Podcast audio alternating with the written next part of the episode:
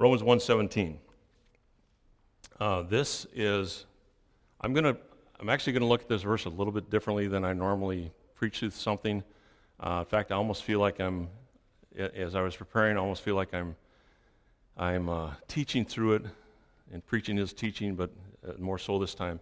And um, it's, it, uh, remember we talked about, or I said to you, Romans is deep and wide.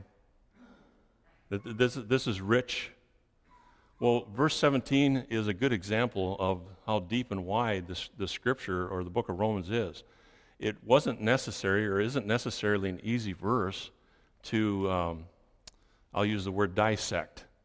Uh, but there's there's phenomenal truth here uh, that I hopefully I'll be able to communicate to you. So as we look at uh, faith to faith, Romans one seventeen, I want to point out two things. The, there's the historical significance of this verse, and the majority of the time I'm going to talk about the interpretive challenges of this verse. And uh, as I prayed, that it may not only challenge us, but indeed we'll leave change because of it. So, first of all, the, the uh, historical significance. That's my uncle. I don't know if I've ever showed you that picture before. No, that's actually, his, that's a picture of Martin Luther. That's who that is. This is the historical significance.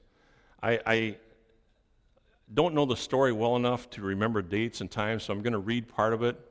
But I want you to, I want, this is this is a very significant verse in church history because of Martin Luther. He was born in Eisleben, or Eisleben, about one hundred twenty miles from present-day Berlin. He was raised in Mansfield, where his father, where his father worked at the local copper mines. Hans, that's his father, sent Martin to Latin school, and then when Martin was thirteen years old, to the University of Erfurt to study law. There, Martin earned both his baccalaureate and master's degree in the shortest time allowed by university statute. Obviously, he was pretty smart, okay? There was uh, some innate abilities he had that I am lacking, but he had he was able to absorb a lot of information and, and be able to uh, put it back out and understand it. He was so adept at public debates that he earned the nickname, the philosopher. Then, in fifteen oh five, his life took a dramatic change. As the twenty-one-year-old Luther fought his way through a severe thunderstorm on the road to Erfurt, a bolt of lightning struck the ground near him, and Luther screamed, "Help me, Saint Anne, I will become a monk." The conscientious Luther fulfilled his vow. He gave away all his possessions and entered monastic life. Luther was extraordinarily successful as a monk.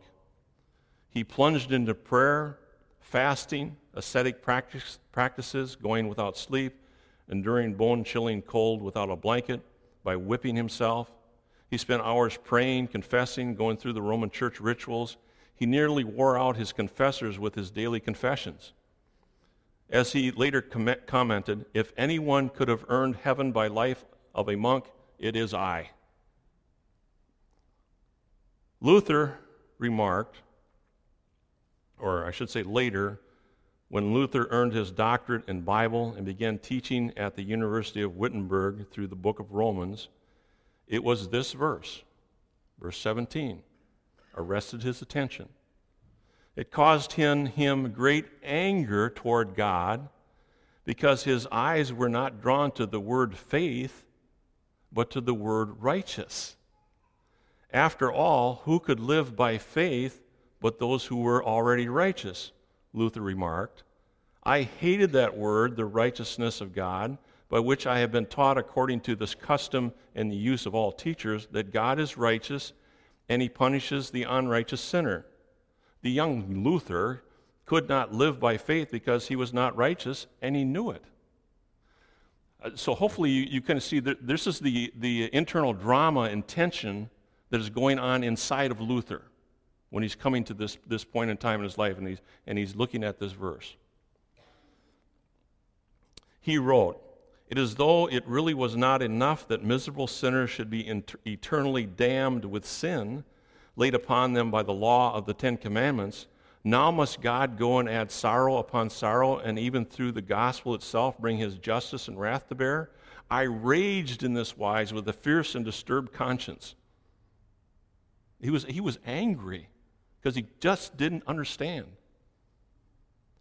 In other words, he writes, or ex- explanation, in other words, he's saying, at last meditating day and night by the mercy of God, I began to understand that the righteousness of God is that through which the righteous live by a gift from my God, namely by faith. Here I felt as if I were entirely born again and entered paradise itself through the gates that had been flung open. This is the point. Martin Luther learned that God was, must intervene and give something to us that he is and what we are not. God must grant something to us that he has and we can never come to be. Something we can never create or generate in ourselves. That something, of course, is his righteousness through faith. This launched the Reformation. You may have heard of that. It, the Encyclopedia Britannica explains it briefly this way. A sixteenth century movement for the reform of abuses in the Roman Catholic Church. Its greatest leaders undoubtedly were Martin Luther and John Calvin. Having far-reaching political, economic, and social effects, the Reformation became the basis for the founding of Protestantism. Why are we here today? Because of the Reformation. There's a historical significance that happened because of verse seventeen in one man's life. And what's interesting is Paul had a similar experience to that. Without going into all the details, I just want to read what he wrote in Philippians chapter three, verse eight and nine.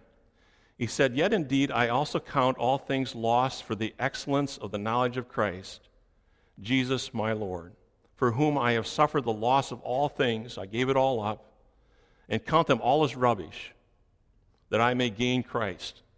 Luther had to come to the end of himself and realize all these things he was doing wasn't earning. You cannot earn Christ. You cannot earn salvation. You cannot earn righteousness. And that's what Paul's saying. In fact, Paul goes on in verse nine, he says, "And be found in Christ, not having my own righteousness, which is from the law, but that which is through faith in Christ, the righteousness which is from God by faith." It's really the same, it's the same experience that Luther went through. The historical significance is we are here today because of the Reformation. Now, wasn't that interesting? I thought it was. And, and uh, um, to see how Scripture, uh, let's put it this way, it was true in the sixteenth century, it was true when Paul wrote it, and it's true today. It's significant.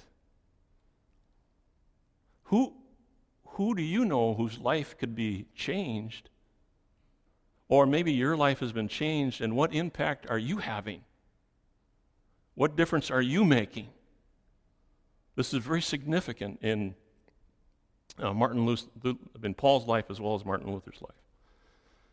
Now let's look at some, some of the interpretive challenges. I'm just going to go kind of phrase by phrase. For in it. I already told you the it is the gospel. You look back at verse sixteen. "For I am not ashamed of the gospel of Christ, for it is the power of God to salvation to everyone who believes, for the Jew first and also to the Greek." For in it. That's looking back to the gospel found there in verse sixteen. For in it, for in the gospel. So it's a continuation of the thought of verse sixteen. In verse sixteen, remember we talked about the person of the gospel, of course, is Christ. Also in sixteen, you will see the power of the gospel, which is God. And you saw the purpose of the gospel, which is salvation. And now in verse seventeen, we see the provision of the gospel, which is righteousness. So we see that it's a flow, it's a continuation of what we've already talked about, or, and as he, he brings this letter to a conclusion. It's an introduction. This is the first time that righteousness of God is mentioned here in Scripture, or in Romans. And there, there are, the, the root word used for righteousness is used sixty times in this book. And so you have justice, justified, righteousness, righteous. So it's an introduction here to the righteousness of God. In fact, let me, let me take this a little further. As we read through the book of Romans, because you'll see the words just, justifier, justification, and uh, righteous and righteousness, as you read through and see that, this is the primary theme of the book of Romans. As you read through Romans, and, and hopefully you are reading, taking the time to read through Romans, this you'll, you'll, you'll say, oh, the righteousness of God. Oh yeah, I see that again. It's the righteousness of God. It's demonstrated, it's, it's, it's, it's presented over and over and over. This is the primary theme of the book, the righteousness of God. But with that, there's a secondary theme, the justification of man. Again, again, th- this is a, uh, this is the, the word, the same word is used for righteousness is also used for justification. Now, justification is just as if I never sinned. God has, on the, on the ledger, has gone and erased your sin, and he has written in righteous. So the primary theme is the righteousness of God. You're going to see it over and over and over and over and over, and hopefully we'll continue to call attention to that as we go through the book. But you cannot miss the secondary theme is the justification of man. God is righteous. He has provided for us his righteousness, because in and of myself, I don't care how many times I whip myself, how much sleep I lose, or whatever it may be. I cannot gain righteousness except through Christ, which is the justification of man. He's declared us righteous. So it's an introduction to the theme. Verse sixteen, he says, to everyone who believes. Verse seventeen, revealed from faith to faith, the justification of man. The third thing is, for in it, it's also a transition. It's a transition there from verse seventeen, from the righteousness of God revealed, to verse eighteen, the the the uh, wrath of God is revealed. Now look at look at the verse so you can see what I'm talking about. So, verse seventeen, for in the righteousness, in it, the righteousness of God is revealed from faith to faith, as it is written, the just shall live by faith. Verse eighteen. Now again, seventeen is the end of the introduction. Now he's getting into the body of the work. And verse eighteen, for the wrath of God is revealed from heaven against all ungodliness and unrighteous men, who suppress the truth in unrighteousness. So this is a transition. It's from the righteousness of God to introduce us now as we go through the body of the work through the rest of the book. And this specifically right here starts out with the unrighteousness of men. So it's an introduction. I'm sorry, it's a continuation. It's an introduction. It's a transition. For in it. Now that wasn't real challenging except to identify, to keep in mind, it, it has to do with the gospel. For in the gospel is the righteousness of God revealed. The righteousness of God. Um, I'll just be honest with you. This is a this is a more of a challenge than you would think. Uh, I'll put it this way: it was more in a ch- of a challenge than I thought it would be. The meaning of the expression righteousness of God has been discussed, debated throughout church history. There has been a considerable amount of literature dedicated just to the meaning of that phrase, the righteousness of God. John R. Stott, in his commentary, The Message of Romans, suggests this. And he kind of summarizes what everybody was writing about. He suggests this. There's three explanations of the phrase, and then he comes to this conclusion. I'm going to, I'm going to tell you about those three explanations. And he comes to this conclusion. For myself, I have never been able to see why we have to choose and why all three should not be combined. So that's that's why I'm going to present these three primary ways of looking at the righteousness of God. All of them are valid. I, I'm going to put a little more emphasis on one because I think that's where it belongs, but all these explanations are valid. They can, they can actually stand alone, but together it makes more sense. First of all, it is a divine attribute. Well, that's a, that's right away when you see that, when you see the righteousness of God, that's that's the first thing that should grab you. It's an attribute of God. It's one of the things one of the things that makes God God. God is righteous. He's always right. He always do right. He it's that righteousness that he declares us to be righteous. That's through which we're justified. Just like holiness, God is holy. Well, part of the demonstration of his holiness is his righteousness. He's righteous. He's not only holy and righteous, he's loving. He's truth. He's powerful. These are the, the when we talk about the attributes of God, these are the things that make God God. Well, and, and I think this is just obvious, this jumps off at me off the pages. God is righteous. Well, of course he is. That's one of his attributes. It's one of the things that makes God God. So it's a divine, it's a, it's, it's a divine attribute. That which is inherent in his nature. God is righteous. The second thing we see there, righteousness of God is a divine activity. And, and let me explain it this way. Just let me put it this way. It's a declaration and it's a demonstration. Okay, it's a divine activity. Only God can declare you righteous. Right? That's a de- I, I can I can I can say to you, oh, you're righteous. It doesn't mean a thing. But God can declare you righteous. So when we talk about that divine activity, he can, he he and he alone can de- de- declare us righteous. But also it's demonstrated. God set forth Christ to demonstrate his righteousness.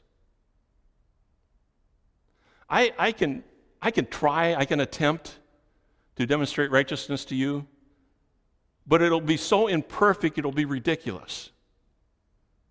God demonstrates his righteousness. That's his, that's a divine activity. In Romans chapter three, verses twenty-five, or actually I'm going to read verse twenty-one to twenty-six, and, and, and listen for these key words. Justified and demonstrate. Remember, justification is a declaration. Demonstrate is a demonstration. It says, but now the righteousness of God, verse twenty-one in Romans chapter three, but now the righteousness of God apart from the law is revealed, being witnessed by the law and the prophets, even the righteousness of God through faith in Jesus Christ to all and on all who believe. For there's no difference. For all have sinned and fall short of the glory of God, being justified, declared righteous, freely by his grace through the redemption that is in Christ Jesus. It's a declaration. Then verse twenty-five and twenty-six, whom God set forth as a propitiation. Now, I love the word propitiation. I've mentioned this many times. God was satisfied. Christ satisfied his righteous demands. And I, and I add to this, I like to add to this, God Christ exhausted God's wrath for you and me. He is righteous, whom God set forth as a propitiation, propitiation by his blood through faith to demonstrate his righteousness. Because in his forbearance, God has passed over the sins that were pre- previously committed to demonstrate at the present time his righteousness, that he might be just and the justifier of the one who has faith in Jesus. It's a declaration, it's a demonstration, and in those verses, what do you see? The primary theme of righteousness of God, secondary theme, justification of man. So we see we see it already. So it's a divine attribute, it's a divine activity, but even more significantly, I'm sorry, it is a divine gift. It's a divine gift. The righteousness from God is a divine gift. God did for sinful man what he could not do for himself. Okay, some of you are familiar with this verse, but this, this one really hits the nail on the head. Isaiah sixty-four six. But we are all like an unclean thing, and all our righteousness are like filthy rags. See, all my rightness is just like filthy rags. Second Corinthians five twenty-one, Paul writes, For he, that is God, made him, that is Christ, who knew no sin, to be sin for us, that we might become the righteousness of God in him. It is a, it is a righteousness he provided through faith in Christ alone. So, the righteousness of God, of God. It's all of these. These could stand alone. I think, I, if I, in case I forget to mention this later, because the nuances of the, of the Greek, and some of I understand, some I don't understand, but the word of, of there, can, the word of, I think I said love, the word of can and maybe should be translated from. Now, now listen to what it says. The righteousness, righteousness from God. It's a divine gift.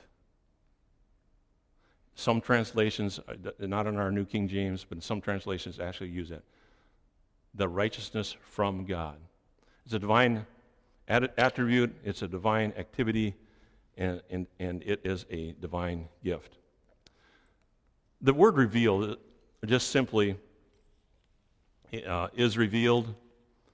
Uh, the word translated, revealed, can be translated or, or means this, uh, to lift the veil, uh, to uncover, to take off, to reveal, is revealed. Um,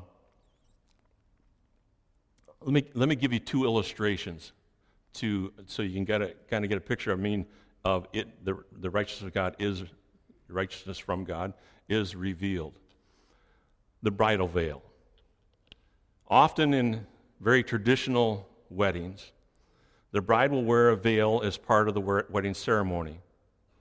She walks down the aisle toward the front of the church where her future husband stands. Of course, he's totally unworthy of her, but he stands there, his knees knocking anyway. The pastor is about to ask that one question that her father has been practicing faithfully for numerous weeks, her mother and I, her mother and I, her mother and I. Finally, the moment comes.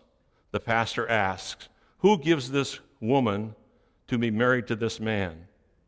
And the bride's father, in total confusion, says, my MasterCard and I. He lifts the veil, leans over and gives her a kiss on the cheek, and hands her over to the groom. She turns with an open face toward the groom as she has been symbolically released from her parents. She has now been revealed to him. The veil is gone. It has been revealed. Let me give you a second one. The temple veil. As you are aware, like in the tabernacle and in the temple, there is two chambers within the temple. There's the holy place. This is this is where you have the table of showbread, the golden candlesticks, and the altar of incense. Table of showbread, bread of life. Uh, golden candlesticks, light of the world. The altar of incense. This is the, the continuing intercessory prayers of Christ on our behalf. Those, these are symbolic of all these things that are going on. And then right in front of, or in back of the altar of incense is what's called the veil. It separates the two rooms. I'll talk about the second room first, but it separates the two rooms.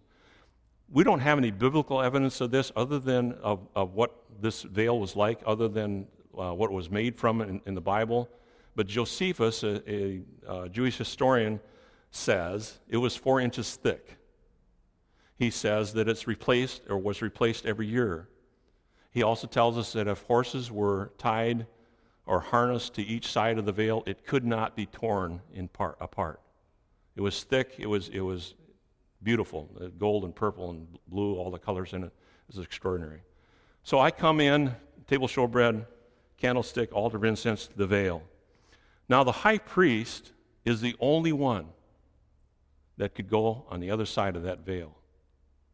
He went in once a year. Now that one day, he went in three times. He went in for uh, the priests, he went in for the people, he went in for the leadership. He went in behind the veil. Now behind the veil, you, of course, you have the Ark of the Covenant, but the most important object in the uh, Holy of Holies is not the Ark of the Covenant, but what is sitting on top of the Ark of the Covenant, which is called the mercy seat.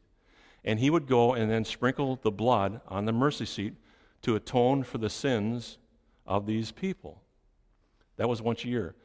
You, if you tried to go in behind the veil, you would die. In fact, if the high priest regarded any sin in his heart, or if there was sin in his life and he went in, he would be, he would be struck dead.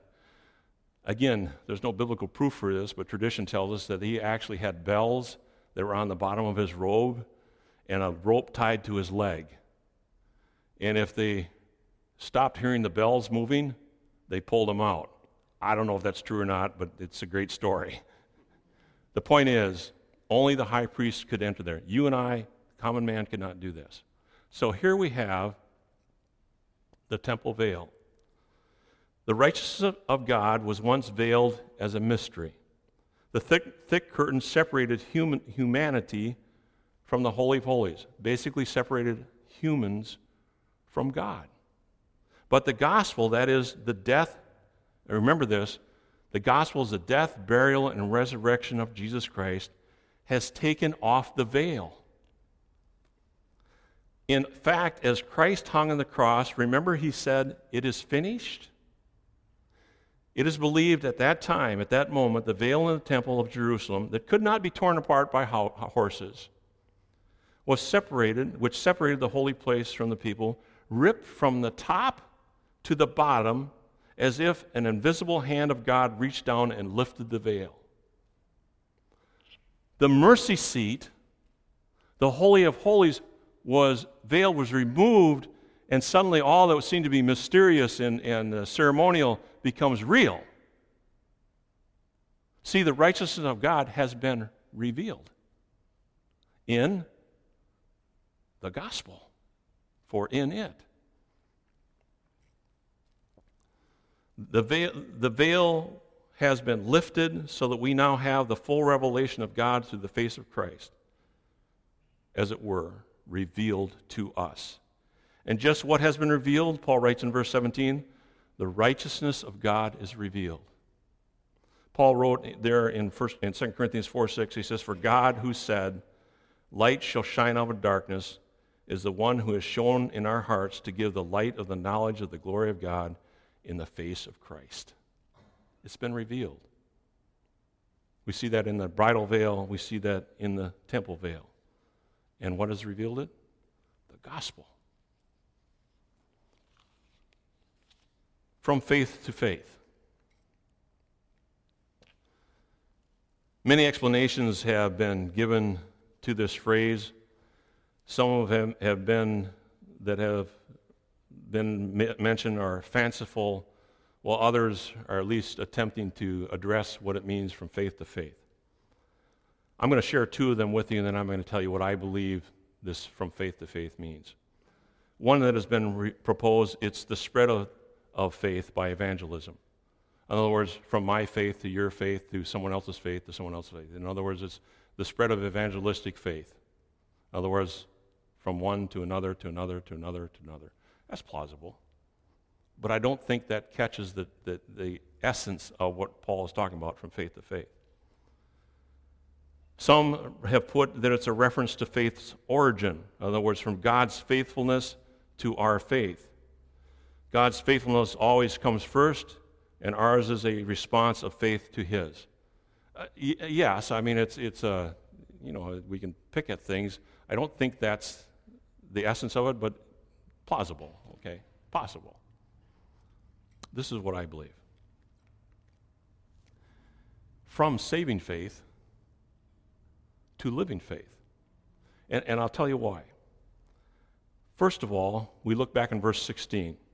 Salvation for everyone who, what? Believes. What is belief? What is trust? It's faith. So I believe this is, first of all, a reference to saving faith. Why do you say living faith? Well, you look at the end of verse six to seventeen. Paul writes here, and, and I'll explain this when I get to it. This is a reference to Habakkuk two four. The just shall live by faith. So I believe it's from saving faith. So from faith to faith, from saving faith to living faith. Saving faith is not an event. It's a way of life. It is, it, my, when I accepted Christ as my personal Savior, it did, life didn't stop.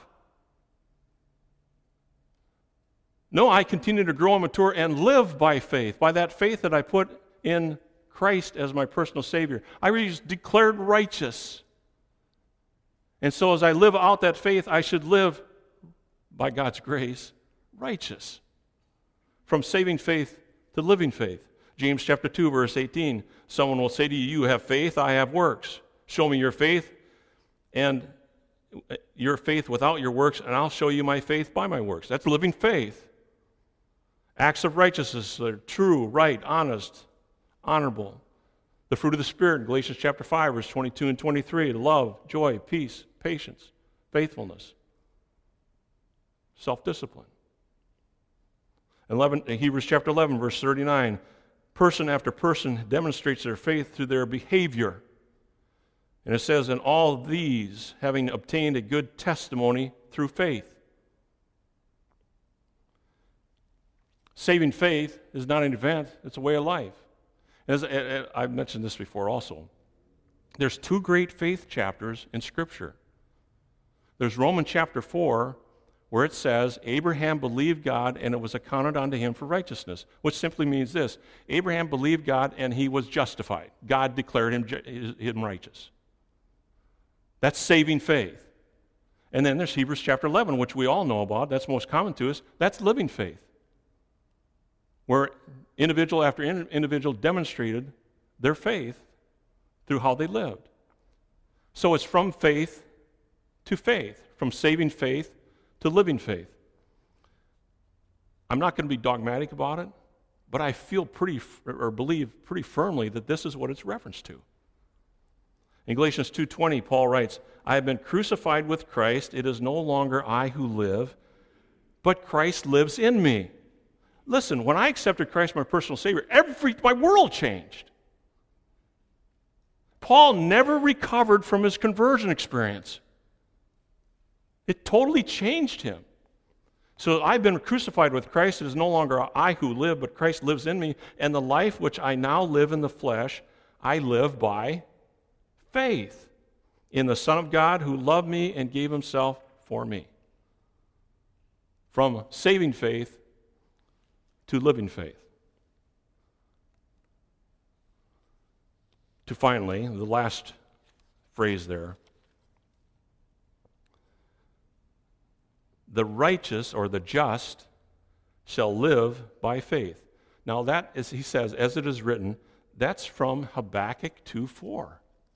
So to really understand what is he talking about here in Romans one seventeen, we need to go back and say, as it is written, what was, what was the situation Habakkuk was being confronted by? I'm not going to read the whole story to you. I'm just going to summarize the best I can. The prophet Habakkuk was bothered that wicked men were getting away with their wickedness. Jehovah, God, apparently tolerated such evils as the exploitation of the needy, strife, contentions, and violence. So the prophet begins to question God. I, I, and I, I don't want us to get a bad, bad idea of Habakkuk. Habakkuk had such a sense of justice, of rightness, that he, he, he honestly didn't understand.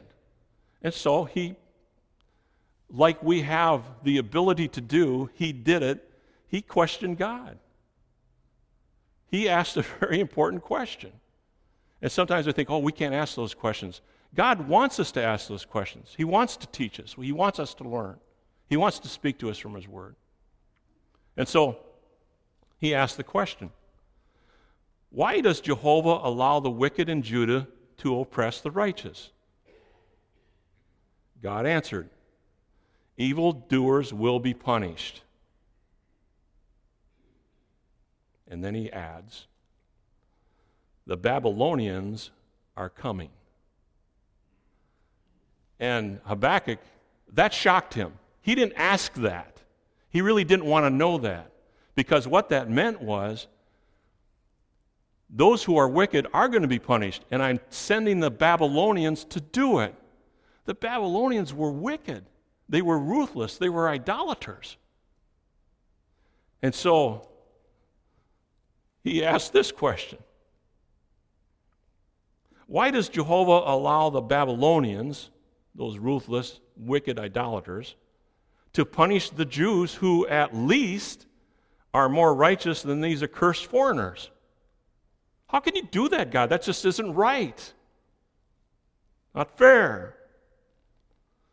So he asks his question, a prayer, and he goes to a tower, a watchtower, and waits. Come on, God. You owe me an answer. And here's God's answer. The, Habakkuk, listen to me. The Babylonians will be punished. In fact, all sinners will be punished. But the righteous shall live by faith. So what is he saying? You and I aren't supposed to worry about the wicked. We're to focus on God.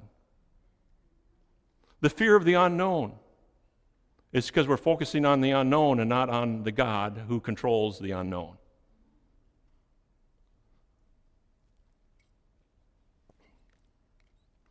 Let me, sorry. He who through faith is righteous shall live by faith. When you look around, it appears as if the wicked men are getting away with their wickedness. You might ask, why should you obey God, go to church, or, or do works of righteousness when others are not, and they seem to be doing all right? God doesn't appear to be punishing them for their faith, faithlessness, nor blessing you for your humble obedience. You're looking at the wrong things. You're looking at other people, and you're measuring yourself by them. Like Habakkuk, it is your duties, my duty, our privilege to trust. It's our privilege to have faith. And to do this even when you aren't able to figure out the justice of Jehovah's doings. In humble, obedient, confident faith, you shall truly live. From saving faith to living faith.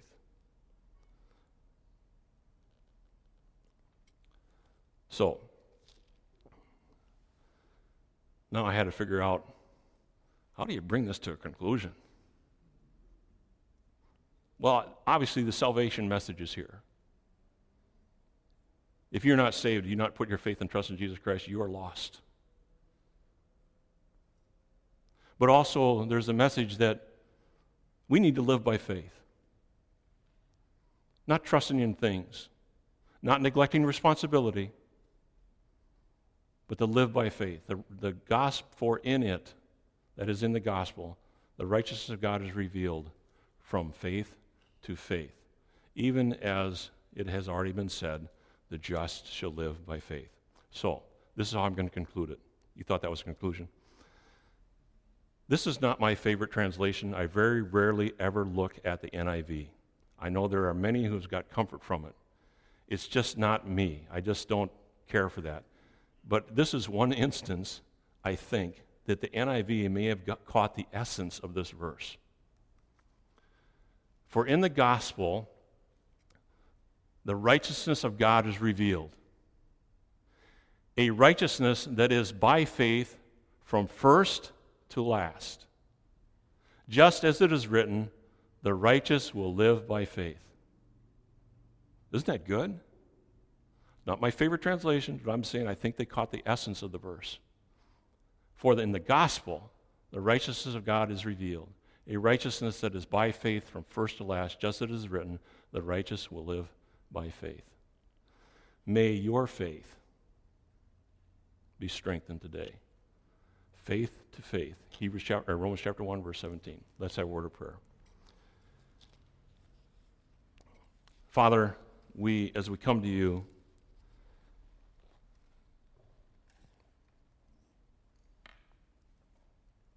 as we, as we look at verse like this, like a, a verse like this, we, we feel so small,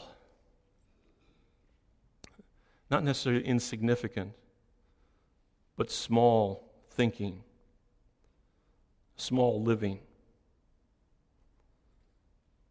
And again, to embrace and encounter the greatness, you are righteous, and the goodness, you justify us, you declare us righteous.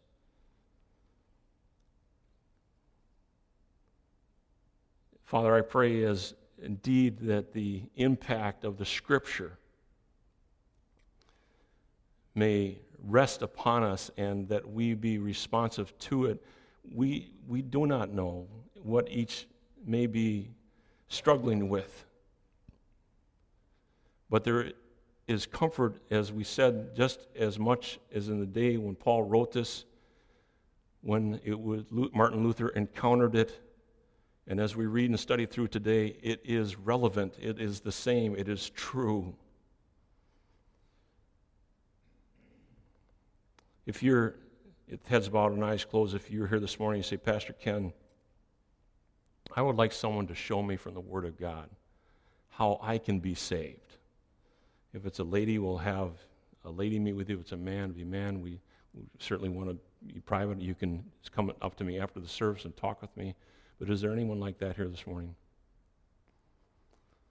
Secondly, you say, Pastor Ken, just pray for me from saving faith to living faith. Is there anyone like that? Thank you. God, we know that you have promised your word will not return void. It will always carry out its intended purposes. You thank, we thank you, God, for the Scriptures, the truth that has been revealed to us even today. In Christ's name we pray. Amen.